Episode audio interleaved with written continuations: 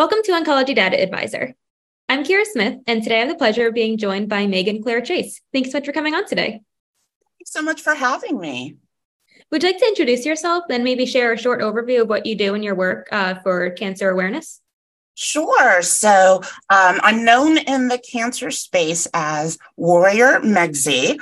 Um, I am a soon to be seven year, uh, come October, um, invasive lobular breast cancer survivor. And I'm also a caregiver. Uh, my mother is an ovarian cancer survivor and has a rare blood cancer now. And um, I live right outside of Atlanta, Georgia. Uh, my cat, Nathan Edgar, he may or may not be making an appearance. Um, so if it sounds like a baby, that's just him talking. um, but yeah, you know, I I never set out to be an advocate.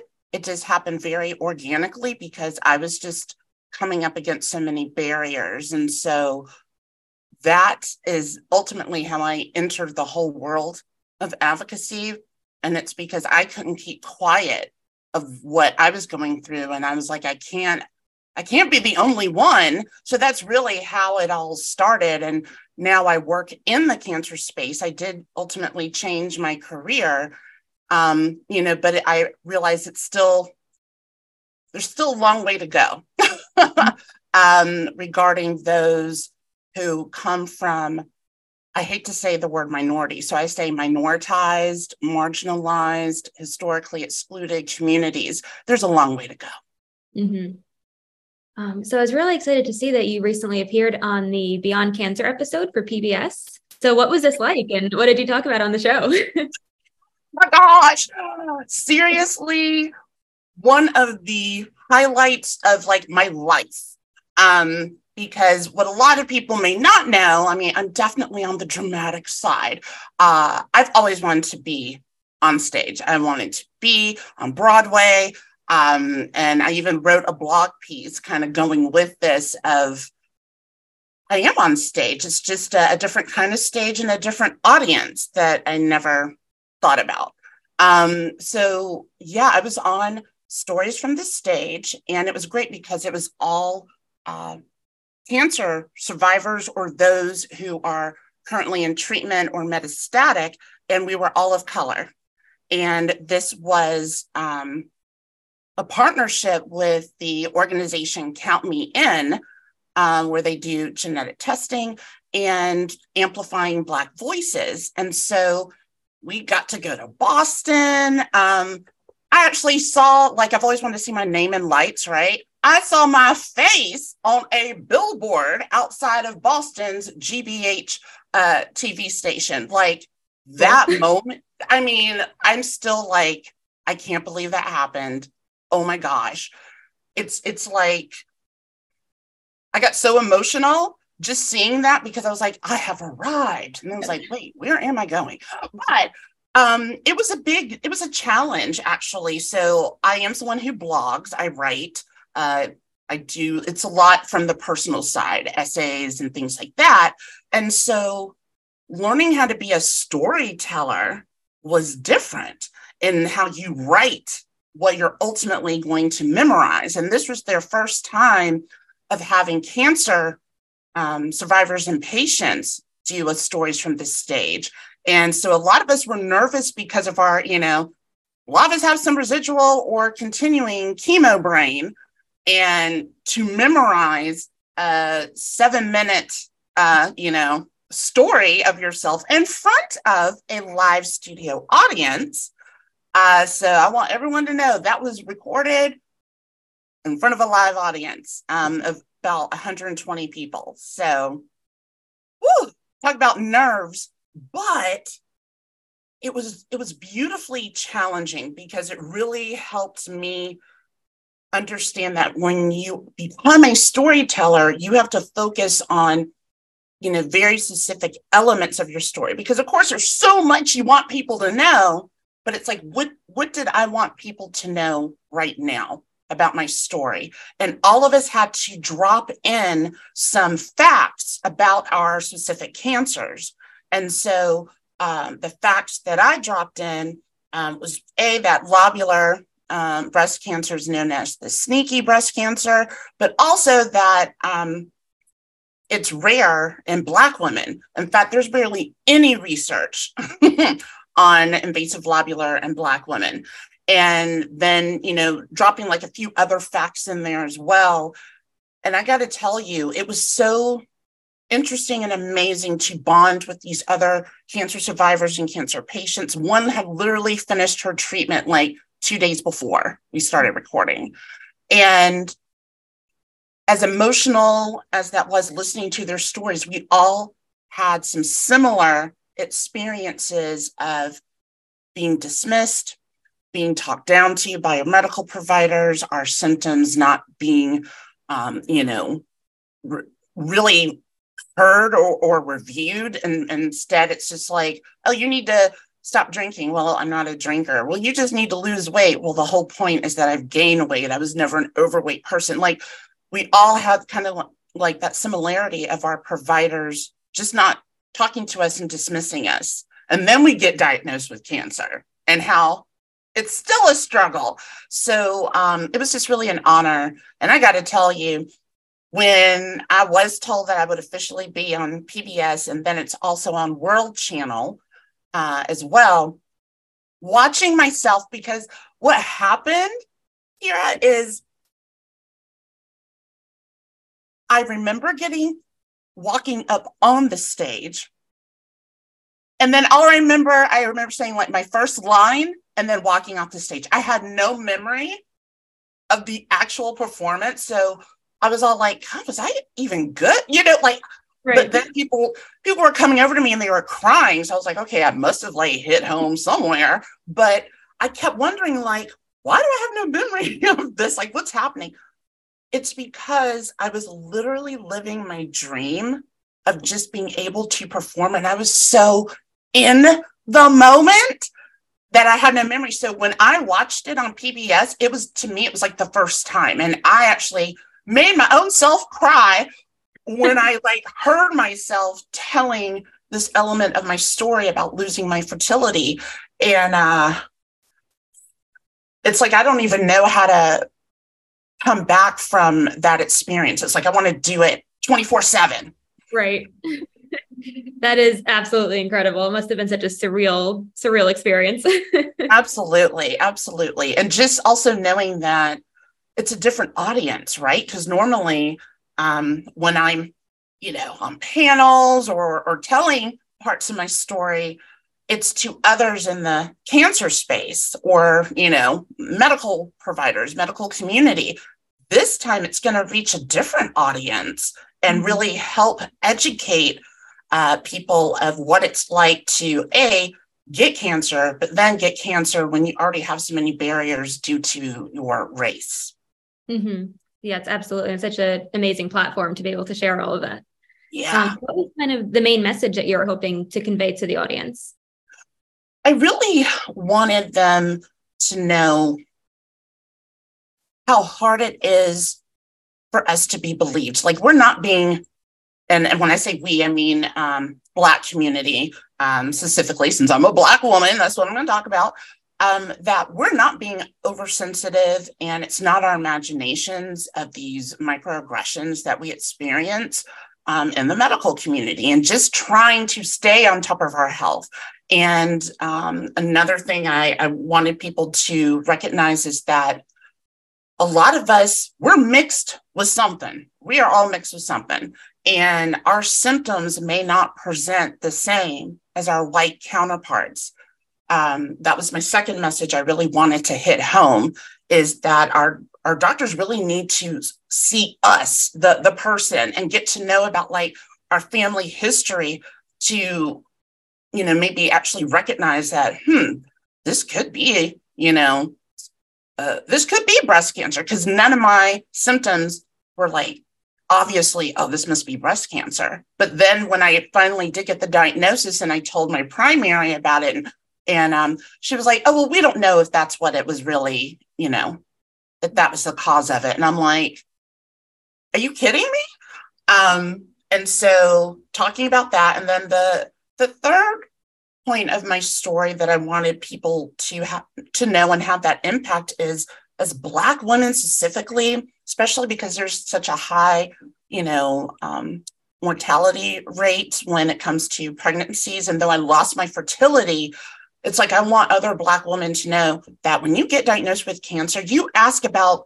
what can I do about fertility preservation, or can I at least have a consultation? Because sometimes they won't even tell you that maybe you should get a consultation because if they see you with kids, they're going to be like, oh, she doesn't need any more. Like they're making decisions for you. Or what happened in my situation is I'm meeting my oncologist for the first time. And in the same breath, she's like, you're going to need 16 rounds of chemo. Do you want to freeze your eggs? So, all of course, all I heard was 16 rounds of chemo. And my immediate thought was, how am I going to pay for this? How am I going to work through this? Like going a mile a minute. I wasn't even thinking about fertility because you know I'm chronically single um, and no human kids. And I'm a cat, Nathan Egger, that's my baby. But like there was no follow up with that. Mm-hmm. There was no nurse calling me like the next day and saying, I know that was probably a very overwhelming appointment for you.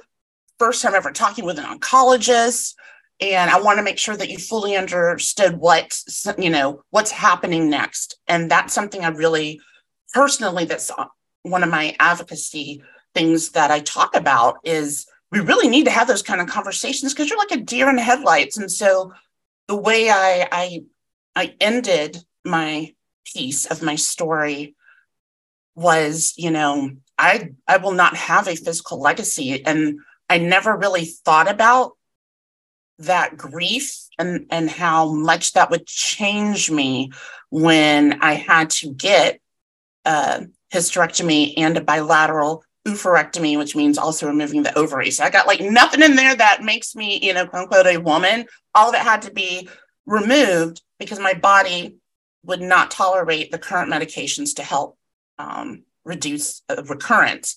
And it's like it really hit home that once I literally felt nothing inside and how my insides had to shift around because now there was all this room and that was really painful. But I was like, oh my God, like I, I'm an only child. I have like, who's going to know I existed? You know what I mean? And so it's like my stories actually do end with me. And that is why I am so open about what I've been through and continue to go through is because I want to I want to know that, you know, I was here and maybe something that I said might have helped, you know, someone else uh, to have the confidence to ask the questions of their doctors or think about things in a different way and and know that it's okay to speak up. It's okay to advocate for yourself in the moment and that you're not being too sensitive or crazy when you feel some type of way after talking to your provider because those microaggressions in, in the medical community is just like how it is every single day of our lives. You know it, and that's what made me sad too is even in cancer land still have to deal with the implicit bias the racism and microaggressions absolutely um, yeah, thank you so much for sharing all those. I'm sure your your story and your advocacy are an, an inspiration and a, a, catalyst for many people. So it's definitely definitely making an impact. um, one addition, additional question I'll ask you is um, we're actually in the process right now of launching a patient advocacy hub on Oncology Data Advisor. Um, we're really trying to spotlight some of you know the patient stories and the advocacy work that you and so many others are doing. So one question I'll ask you is what are some of the elements or the important pieces that you think would be most valuable for our clinician audience to hear on this site? Oh, I mean, first of all, that's amazing and it's so needed. Um, I really wish that I think it's just so important for clinicians to slow down and actually be present with the patient. And a lot of that is systemic, right? Like, you know, we constantly hear uh, whether you're at your primary care physician's office or you're at your oncologist's office, how pressed they are for time. But that's actually really hurting the patients. And it's also hurting us building trust with them because we can tell a lot of times that they're already thinking about their next patient and not really fully being present with us and how uncomfortable that can feel for someone who i mean I'm not a shy person, but it can be really hard for me to like get the courage to ask questions when I'm sitting there in a hospital gown on the exam table feeling really vulnerable. And then I think about those who don't have an education. I think about those where there's a language barrier. Um, and I'm just like, oh my gosh. And we really do want to build trust with them. And we want this to be a partnership. Like it's, and, and they, I also feel like clinicians need to know that when patients and then also advocates bring up research to them and say, hey, I found this, and it's from a reputable source, that they actually acknowledge that and say, you know what? Let me look into that. I will get back to you because I want to review this more in depth instead of just outright dismissing it, saying, well, I highly doubt that that's the case for you. And that was done over in the UK. And I've actually had like those kind of responses from doctors when I've brought up research. And that is just something that's really disappointing. And they really need to be open to that because we know that if they barely have time to see us as patients, how are they keeping up with the latest research? You know, so that's something I would add in there. That's great. Thank you. That's definitely something really valuable we can incorporate. Um, yeah. Thank you again. Um, anything else you'd like to share about maybe you know other uh, other opportunities that you have coming up or what you're doing next?